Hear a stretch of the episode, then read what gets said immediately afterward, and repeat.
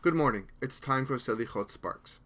Once upon a time, there was a Moroccan Jew who lived in France. Every year he would travel to Morocco to collect and purchase etrogim. He would then go to Israel and distribute them to the greats of the generation. Many years ago, he arrived at the home of Rav Steinman Zecher Tzadik Livracha and brought him an etrog and told the rabbi, I want to tell you a story. I have a friend in France who is very wealthy. This man lives in a building also filled with wealthy people. In particular, there was one person who was a very respected aristocrat. And After doing some investigation, I found out that this person was the father in law of the King of Morocco.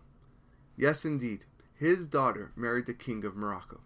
The Jew was very nervous and asked his neighbor, Does the king ever come here? Do they come to visit?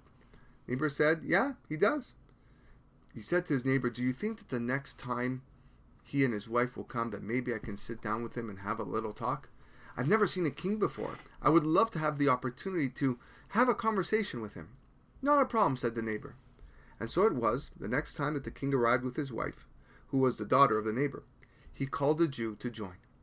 Unlike other surrounding countries, the king of Morocco was very kind to the Jewish people. The king asked the Jew, So, how many children do you have? How old are they?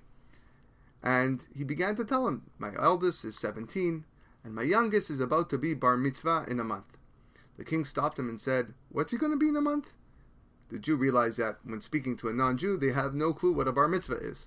So he explained that when a boy reaches the age of 13, he is responsible for fulfilling all the commandments in the Torah and receives reward when he does so.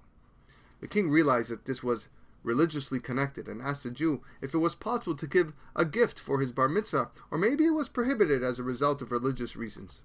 The Jew told the king that it was permitted.